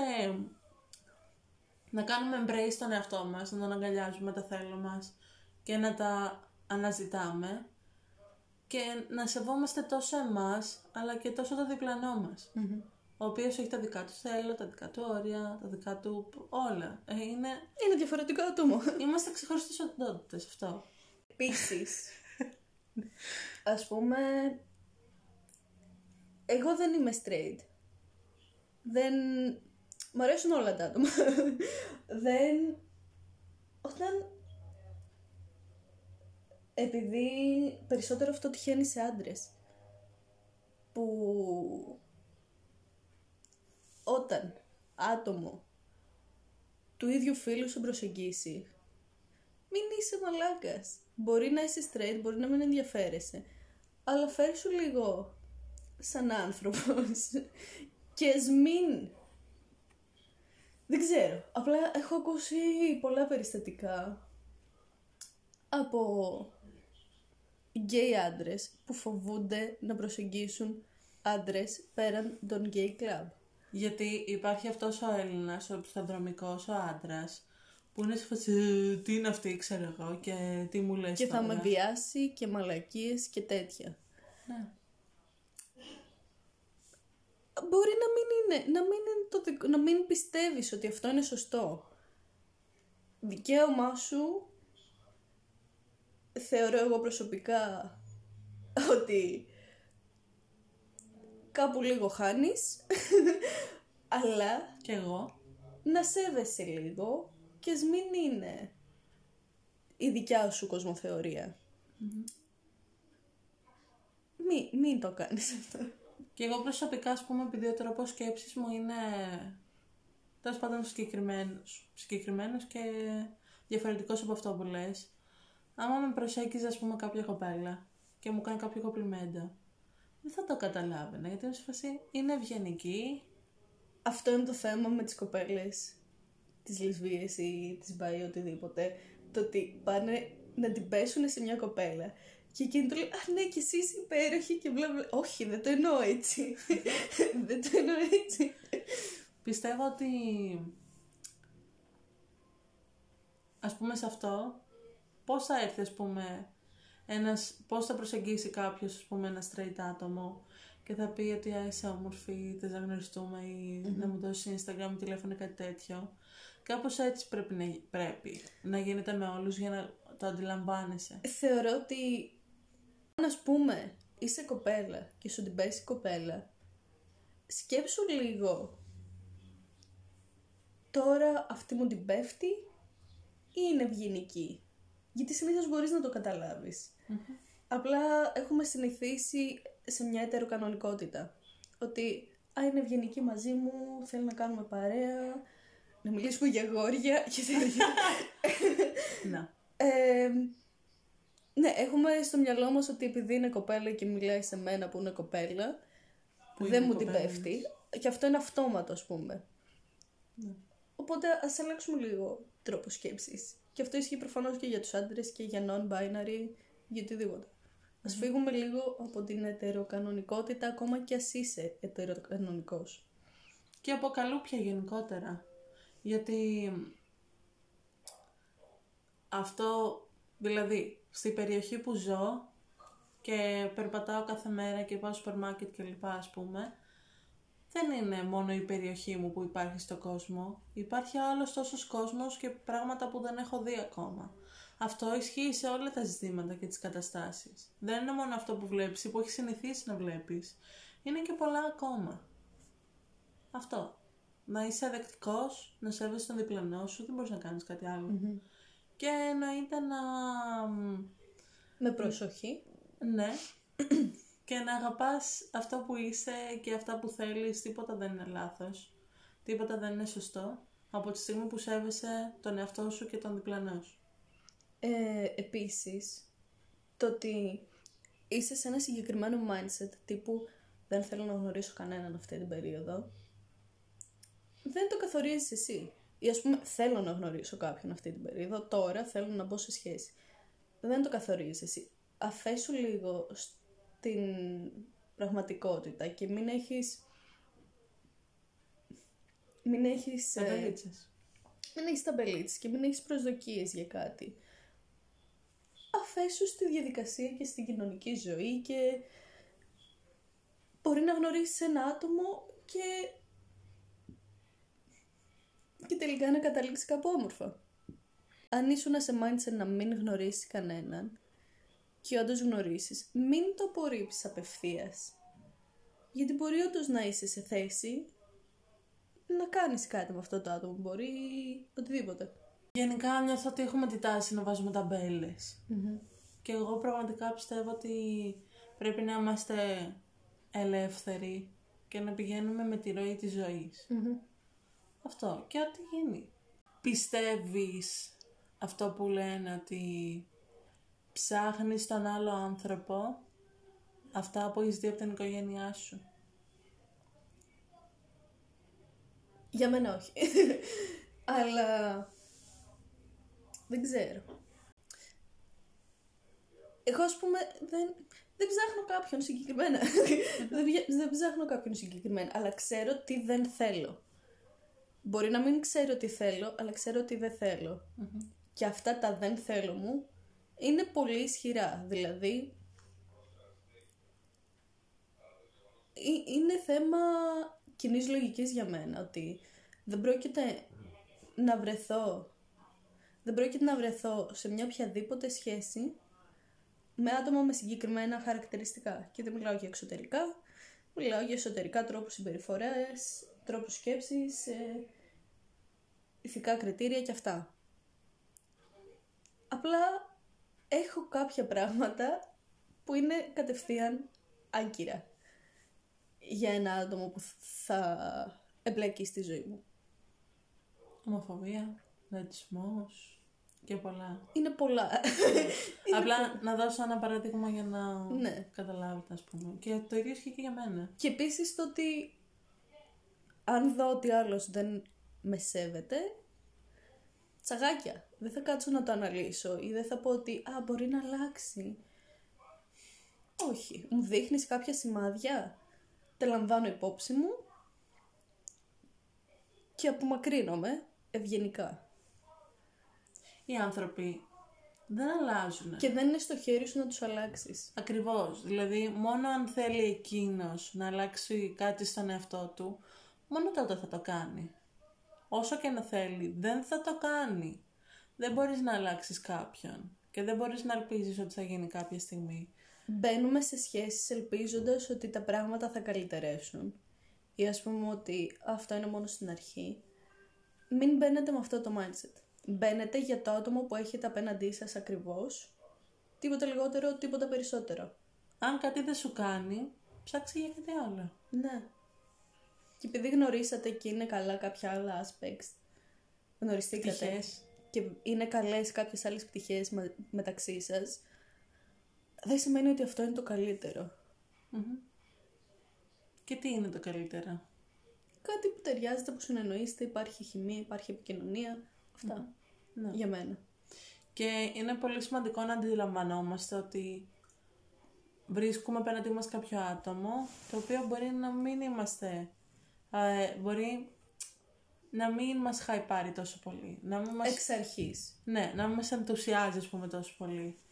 Ε, από την αρχή, όπως είπες, ναι. Αλλά δεν σημαίνει ότι δεν μπορείς να βρεις κάποιο άλλο άτομο το οποίο να σε χαϊπάρει περισσότερο. Επίσης δεν σημαίνει ότι αυτό το άτομο, το άτομο θα παραμείνει στο ίδιο level. Δηλαδή όσο, το, όσο γνωρίζεις αυτό το άτομο μπορεί να αλλάξει η αντίληψη που έχεις προς το καλύτερο. Αν κάτι σε κρατάει και είσαι σε φάση ίσως αξίζει, δοκίμασέ το αν θες. Ακριβώς.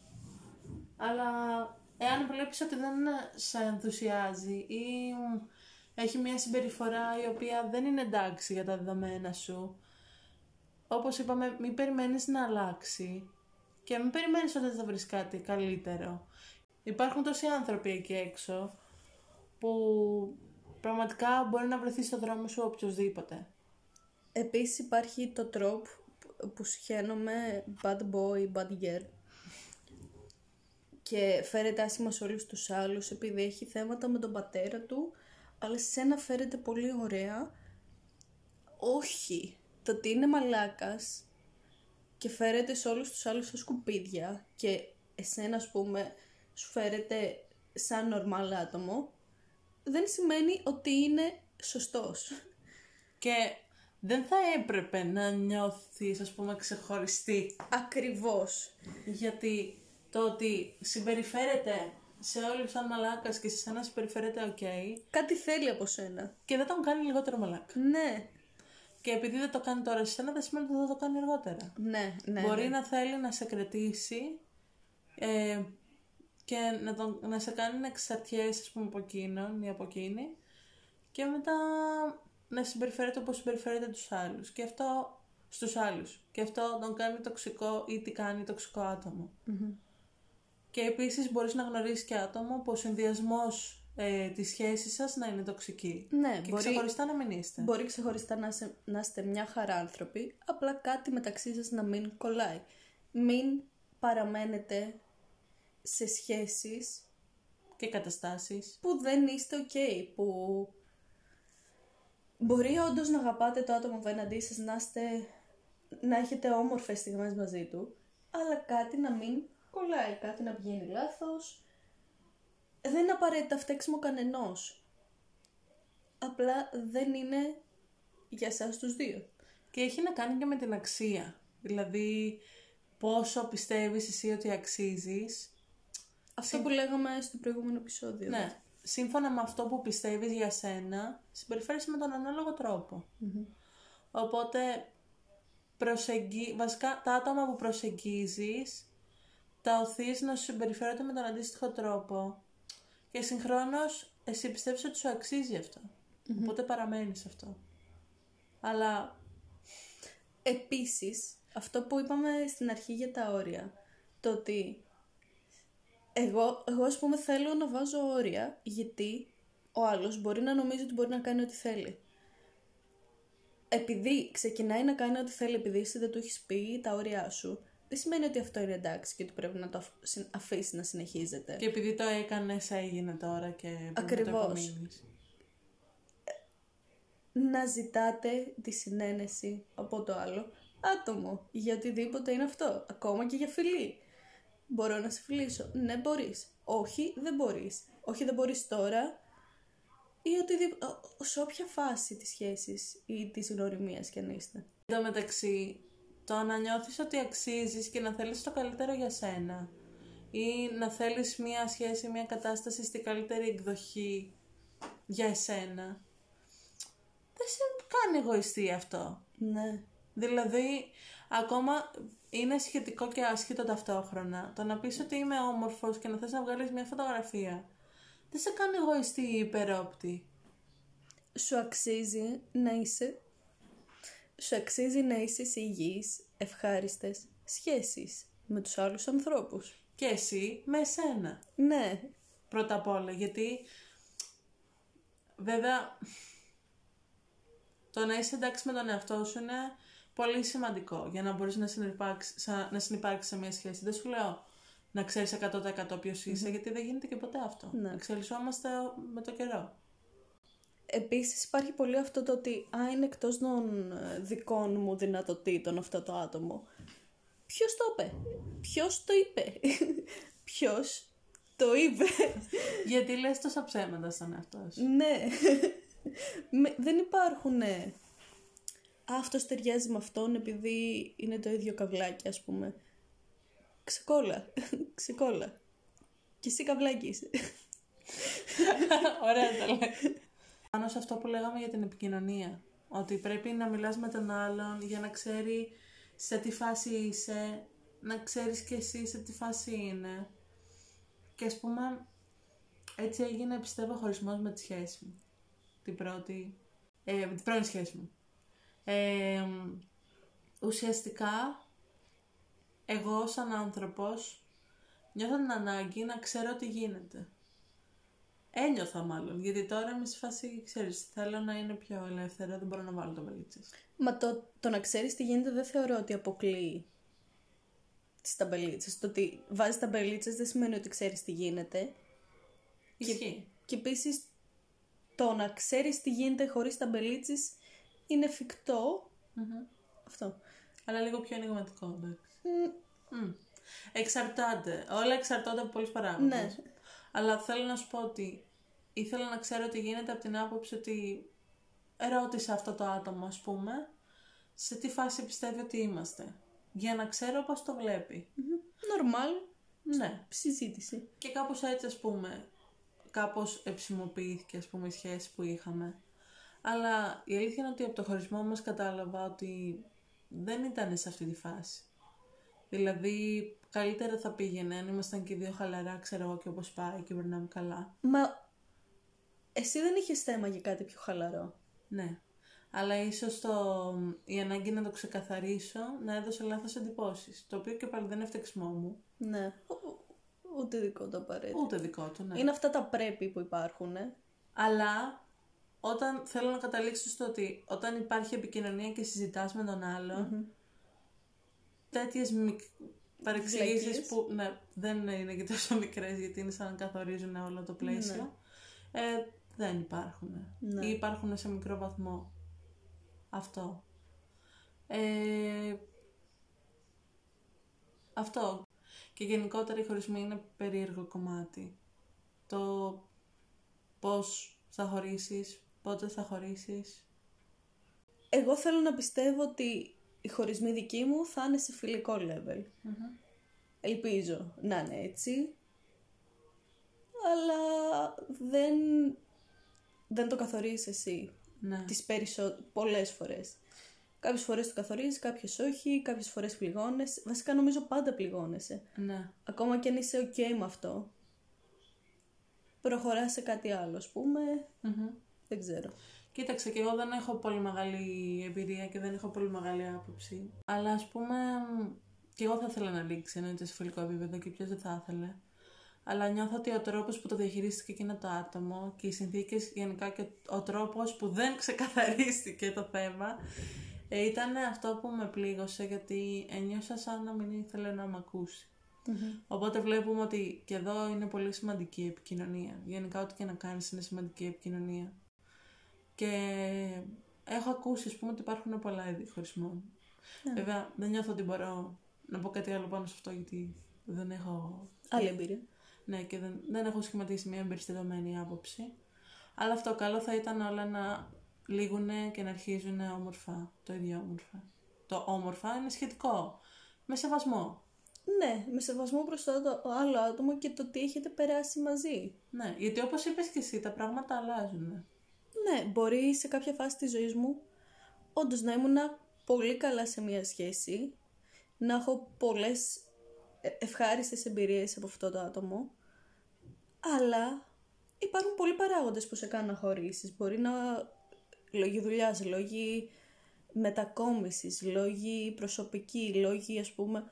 Έχω, έχω παρακολουθήσει μια κοπέλα που ήταν αραβωνιασμένη στο YouTube, μια YouTuber είναι, ε, που θεωρούσε τον εαυτό της μπάι.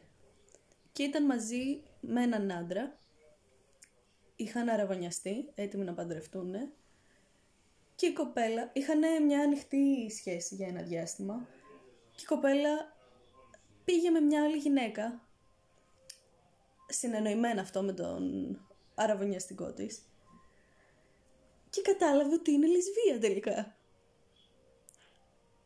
Γενικά η σεξουαλικότητα είναι δύσκολο κομμάτι. Αλλά και αγάπαγε αυτό το άτομο που ήταν αραβωνιασμένη μαζί του αλλά δεν μπορούσε να διαχωρίσει αυτή την αγάπη και αυτή τη συμπάθεια από, τον... από το πώς νιώθουμε μια γυναίκα, ας πούμε. Υπάρχουν και τέτοια πράγματα που είναι πιο σπάνια. Αλλά αλλάζουν... που δεν λέγονται πολύ. Ναι, αλλά αλλάζουν τα θέλω μας. Απλώς να, κάθε φορά να ακούτε τι λέει ο εαυτός σας. Τι, τι θεωρεί καλύτερο για σας. Επίσης να πούμε ότι σε μια σχέση είναι πάρα πολύ σημαντικό να έχεις προσωπικό χρόνο και χώρο. Γι' αυτό, γι αυτό αποφεύγω τις ε, αποκλειστικές σχέσεις κουλουπού, γιατί θεωρώ ότι θα χαθώ. Θεωρώ ότι θα χάσω πολλά από τον εαυτό μου. Γιατί όντως θέλει προσπάθεια να είσαι σε μια σχέση Και για μένα ο προσωπικός χώρος και χρόνος είναι άπειρα σημαντικά. Ναι. Και αυτό θεωρώ ότι θα... Αυτός είναι και ένας άλλος λόγος που απέφευγα τέτοιες καταστάσεις. Θεωρώ ότι μπορώ να εξαρτηθώ εύκολα από άτομα και δεν θα ήταν προς συμφέρον μου, προφανώς. Και εσύ είναι αυτό το άτομο το πιο καλό άτομο του κόσμου. Θεωρώ ότι θα χανόμουν. Ξέρεις τι, δενόμαστε με τους ανθρώπους, είναι λογικό. Αλλά υπάρχουν και όρια. Mm-hmm. Επίσης νιώθω ότι η ανάγκη του να μην τοποθετείς, ας πούμε, όχι εσύ, γενικότερα, και εγώ το έχω, το να μην τοποθετήσεις μια ταμπέλα, έχει να κάνει με το ότι σου δίνει όλο αυτό το χωρο να είσαι εσύ και να συνεπάρχεις με αυτό. Γιατί όταν βάζεις ταμπέλα και είσαι σε μια σχέση, εγώ προσωπικά το νιώθω σαν να κλείνει Ναι, κάτι. σίγουρα. Και να μπαίνεις σε μια φούσκα. Δεν θα Ναι. πω κλουβί, εντάξει δεν είναι κλουβί. Όταν είσαι έτοιμος να το κάνεις, εννοείται. Επίσης δεν θεωρώ ότι... Τώρα είμαι σε πολύ πιο σίγουρο στάδιο, ας πούμε. Ότι μπορώ να διαχωρίσω τον χρόνο μου και τον χώρο μου, ακόμα και αν ήμουνα σε μια σταθερή αποκλειστική σχέση. Αλλά και πάλι να, να αναζητάτε να είστε με τον εαυτό σας. Και αυτό το άτομο θα είναι εκεί. Θα, δεν θα πάει κάπου, ας πούμε. Το χρειάζεσαι και εσύ για τον εαυτό σου, το χρειάζεται και το άλλο άτομο. Και όταν το άλλο άτομο δεν θέλει αυτό το χώρο και το χρόνο, κάτι σημαίνει, μήπως πρέπει να συζητήσετε; Κάτι πάει στραβά σίγουρα. ναι. Βέβαια, μπορεί να μην είπαμε για την αγάπη και τον έρωτα, γιατί είναι δύο πολύ μεγάλα θέματα για να τα πούμε μαζί με όλα τα άλλα. Ε, θα μπορούσαμε να το κάνουμε ξεχωριστά αν σας ενδιαφέρει. Αλλά πιστεύω αξίζει να αναφέρουμε κάτι που θέλει να μοιραστεί μαζί μας η Αλεξάνδρα. το, το πώς έχει διαμορφωθεί ας πούμε αυτή η, η απομάκρυνσή μου από την αποκλειστικότητα είναι ακριβώς αυτός ο λόγος ότι θέλω να έχω χρόνο και χώρο για μένα. Και ας πούμε το, το ιδανικό, βασικά είναι δύσκολο να βρεις αυτό το, το μοτίβο και, στην, και στη λογοτεχνία και στα μίντια. Το ότι ας πούμε βλέπουμε Α, γνωρίζονται δύο άτομα, ερωτεύονται και ζουν τη ζωή τους, ας πούμε. Ή χωρίζουν και βρίσκονται μετά από χρόνια και επανασύνδεση. Κάτι που διάβασα και ήμουν σε φάση, ναι ρε φίλε, αυτό, αυτό είναι που προσπαθώ να εξηγήσω τόσα χρόνια. Είναι από το Χελώνες στο διάστημα του Τζον Γκριν. Που κάποιοι σιχαίνονται τον Τζον Γκριν, κάποιοι το λατρεύουν λίγο παραπάνω, όπως εγώ.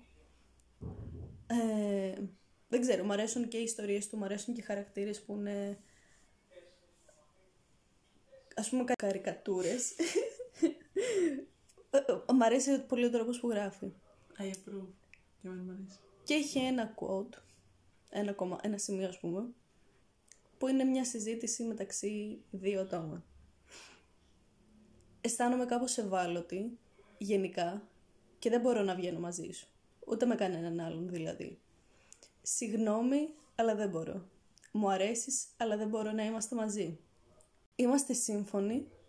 Απαιτεί υπερβολικά μεγάλη προσπάθεια. Το μόνο που κάνουν όσοι βρίσκονται σε μια σχέση είναι να συζητάνε για την κατάσταση της σχέσης τους, σαν να είσαι στη ρόδα του Λούνα Πάρκ.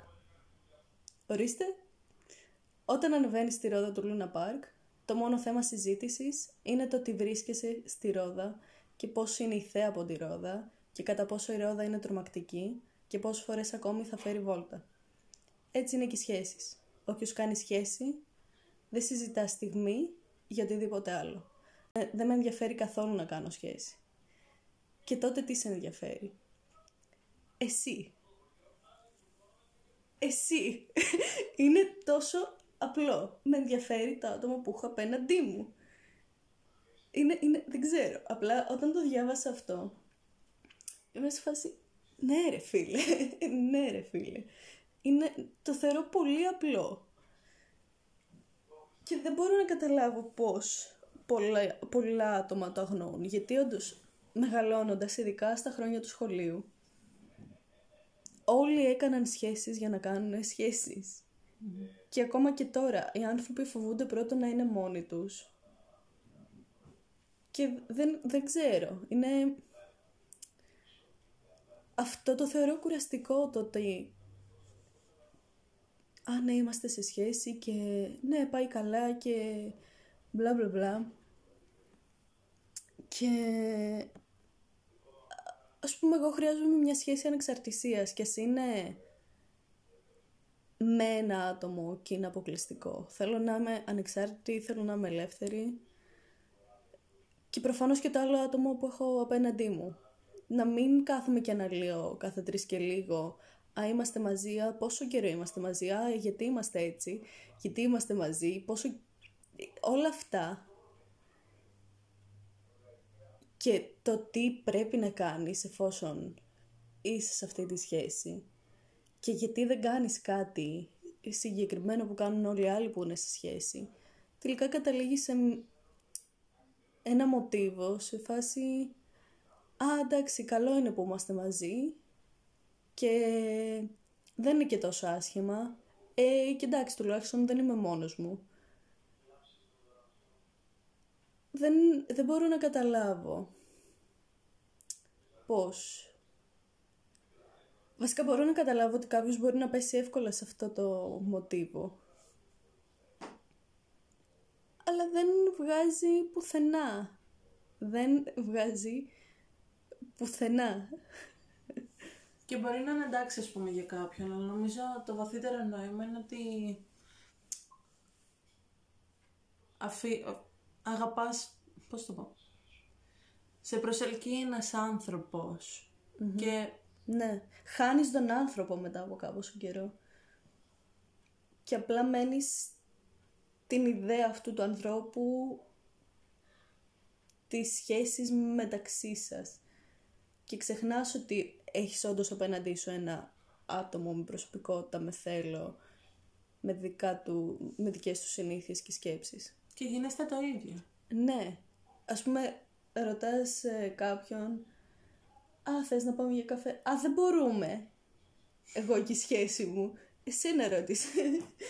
αυτό, αυτό νομίζω ευτυχώς δεν μας έχει τύχει στην, στο φιλικό μας κύκλο. Ναι. Αλλά έχει τύχει ας πούμε που εντάξει, δεν είναι όλες οι περιστάσεις οι ίδιες, δεν είναι απαραίτητα κακό. Αλλά έχει τύχει να μιλάμε με άτομα, με ζευγάρι ας πούμε και... Πώς το πω... Να... όχι, να είναι περίπου σαν να είναι το ίδιο άτομο. Να... Ναι.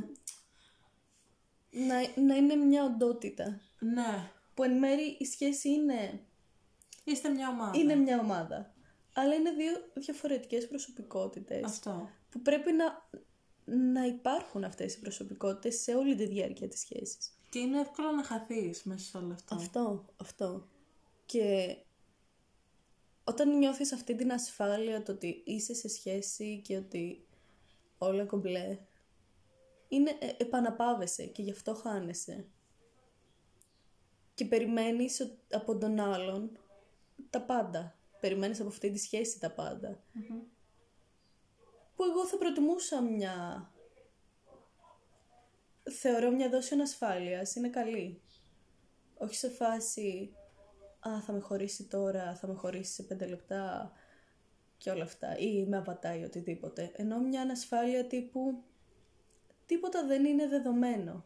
Ναι, αυτό ακριβώς. Ας απολαύσω αυτό που έχουμε, ας είμαι εγώ, ας είναι το άτομο απέναντί μου όπως είναι Και ας χτίσουμε και... και ας δούμε που πάει και Ακριβώς. ας είμαστε καλά με τους εαυτούς μας και με την κατάσταση που υπάρχει μεταξύ μας. Η κάθε ανθρώπινη σχέση είναι τόσο διαφορετική και λειτουργεί με τόσο διαφορετικό τρόπο που δεν μπορώ καν να σου το περιγράψω. Επίσης, η- ακριβ... είπες η κάθε ανθρώπινη σχέση. Δεν μιλάμε εδώ αερωτική σχέση, αφιλική. Η κάθε ανθρώπινη σχέση με σένα και ένα οποιοδήποτε άλλο άτομο. Γιατί και σε έχεις δύο ερωτικές σχέσεις, είναι τελείως διαφορετικές. Γιατί έχεις απέναντί σου διαφορετικά άτομο. Ή και το ίδιο άτομο να έχεις και να επανασυνδεθήκατε, επανασυνδεθήκατε μετά από χρόνια, έχετε αλλάξει πιθανόν. Και επίσης εμ, μπορεί ας πούμε και μια φιλική σχέση να εξελιχθεί σε ερωτικη και μια ερωτική σχέση να εξελιχθεί σε φιλική. ναι. Γιατί απλά ταιριάζεται περισσότερο σε άλλους τομείς ή ταιριάζεται και σε άλλους τομείς. Τίποτα δεν είναι στάνταρ. Δεν μπορούμε να βάζουμε τα μπελίτσες στη ζωή. Και άμα βάζουμε, απλά περιοριζόμαστε Χωρίς σε τέσσερις λόγο. τείχους. Ναι. Και αυτό μας εμποδίζει στο να εξελιχθούμε στη ζωή και σαν άνθρωποι και μετά έρχονται άλλες καταστάσεις. Ναι. Και αυτό πιστεύω ότι κάποια άτομα τα οποία βρίσκονται, ξέρεις, σε αυτή τη κλασική σχέση που έχουν τη τύχη και είναι καλά μέσα σε αυτη ίσως να μην καταλάβουν, ξέρεις, 100% αυτό που εννοούμε. Ναι. Γιατί ξέ- έχει τύχει σε συζήτηση. Επίσης, αυτό που ακούγεται πάρα πολύ, ειδικά σε μενα είναι το ότι ε, όταν μπεις σε σχέση θα καταλάβεις. Ξέρεις τι, έχω, έχω μια δική μου αντίληψη των πραγμάτων που δεν νομίζω ότι θα αλλάξει επειδή έκανα μια διαφορετική επιλογή. Σε φάση ξέρω ότι πιθανόν κάποια, σε κάποια φάση της ζωής μου να μπω σε μια αποκλειστική σχέση, είτε είναι μονογαμική είτε είναι πολυγαμική. Αλλά δεν, δεν νομίζω να αλλάξει η κοσμοθεωρία μου το ότι αν ναι, πρέπει να είμαι συνέχεια με αυτό το άτομο ή πρέπει να μπούμε... Δεν, δεν, δεν ξέρω. Τα θέλω σου θα αλλάξουν γιατί θα ζήσει υπό διαφορετικές συνθήκες λογικά. Και θα Προφανώς. δεις διαφορετικά πράγματα. Αλλά δεν, δεν σημαίνει ότι θα μπω σε αυτή τη ρουτίνα που τώρα λέω ότι δεν με ενδιαφέρει και ότι δεν θα θεωρούσε μια, μια τέτοια σχέση υγιή για μένα. Σαν άνθρωποι προσαρμοζόμαστε σε καταστάσεις. Βασικά τις προσαρμόζουμε στα θέλαμε. Ακριβώς. Δεν νομίζω ότι... Δεν ξέρω. Καλά. Ε, τώρα μιλάμε με τις, ε, τις απόψεις και τα πράγματα που- που έχουμε στο μυαλό μας τώρα. Δεν μπορούμε να μιλήσουμε για το μέλλον. Δηλαδή, όταν κάνεις μια συζήτηση δεν λες ότι ε, η άποψη που ίσως έχω αργότερα, Ναι. λες για την άποψη που έχεις τώρα και, Και για τις επίσης- συνθήκες που ξέρεις εσύ. δεν μπορείς να μου λες εσύ τι είμαι, τι κάνω και πότε και τι θα αλλάξω. Και τι είναι καλό για σένα. Ναι. Βασικά κα- υπάρχουν αντικειμενικά πράγματα που όντως δεν είναι καλά για κάποιον. Ναι. Του το λες με σεβασμο Σε ακούει, δεν σε ακούει, δικό του πρόβλημα. Αν είσαι σωστός απέναντί του, θα μείνεις απέναντί του όποια επιλογή και αν κάνει. Το θέμα είναι ότι εγώ καθορίζω τις σχέσεις που βρίσκομαι. Εγώ ξέρω τι είναι το άτομο που έχω απέναντί μου. Είτε εσύ λες κάτι συγκεκριμένο, είτε όχι. Και εγώ αποφασίζω για την πορεία οποιασδήποτε δικής μου σχέσης. Είναι, είναι τόσο απλό. Είναι τόσο απλό. Ακριβώς. Και δεν μπορείς να μ- μου λες, ας πούμε, ότι «Α, θα αλλάξεις άποψη όταν γνε- γνωρίσεις το κατάλληλο άτομο». Τα νύχια μου να μυρίσω. Δε, δε- δικό μου θέμα πάλι. Δικό, δεν μπορείς να μου λες τι θα γίνει στο μέλλον για μένα. Μιλάμε για το τώρα. Κάπου λίγο, λοιπόν, πρέπει να σταματήσουμε να ζούμε στο μυαλό μας και να κρίνουμε τα πάντα, είτε αυτά έχουν να κάνουν με εμάς, είτε με το διπλανό μας. Ναι. Σε όποια... Αυτό ισχύει για τα πάντα. Ζήστε λίγο. Νιώστε λίγο τη ζωή. Να είστε λίγο ευγνώμονες. Ασχοληθείτε με τη ζωή σας και όχι με του άλλου. Ναι. Δι... Ξε... Και Ξεκολλήστε σεβα... λίγο. σεβαστείτε ξεκολλήστε. αυτά που σας λέει ο άλλος. Ναι. Κάτι θα ξέρει και τα λέει. Πες. Για τον εαυτό του. Ναι, πες. Εγώ τώρα διαφωνώ ή για μένα διαφωνώ, Ακριβώς. αλλά κάνε ό,τι θέλεις. Ναι. Ζήστε λίγο. Ξεκολλήστε λίγο. Παρακαλώ. Ήρεμα το λέει. Ε, ναι, ήρεμα το λέω. δεν φωνάζω, δεν μπορείς να πεις. δεν φωνάζω αρκετά. Σήκωσες λίγο. Ε, έπρεπε. Πρέ...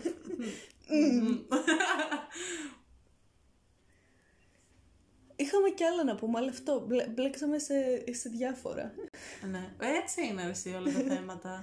Υπάρχουν τόσες πραγματικά και οπτικές και τόσες πλευρές και τόσοι τομείς. Ναι.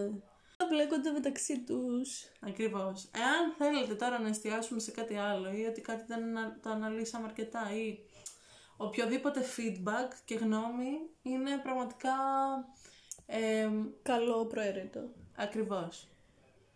Ε, δεν ξέρω αν φαίνεται τα social media μας σε όλο και στις δύο πλατφόρμες γιατί στο Spotify το βάζω στην περιγραφή Οπότε δεν ξέρω, θα μπορούσαμε να το αναφέρουμε. Μπορείτε να μας βρείτε στο Instagram. Εγώ το έχω Κατερίνα Κωνσταντό και όχι με, D, με Nitaf. Και η Αλεξάνδρα το έχει Αλεξάνδρα Westwood που είναι με W και τα δύο. Αυτό Ε, πώς αλλιώς θα ήταν; δεν ξέρω. δεν ξέρω, παιδί μου. Α, το W ήταν το θέμα. Στο όλο θέμα. Αυτά. Αυτά. Ε, αυτό ήταν το ένα το επεισόδιο. Από τους χαβαν... Τι είναι αυτό; Έχουμε προχωρήσει, έχουμε πει, έχουμε συζητήσει πράγματα. Ισχύει. Ε, νιώθω ότι κάνω όλη μου τη ζωή αυτό το podcast, δεν ξέρω. Ένα το επεισόδιο λοιπόν. Από τους χαβανέζικους χυμούς, να έχετε μία όμορφη μέρα. Το είπα φυσιολογικά αυτές τις φορές. Νομίζω.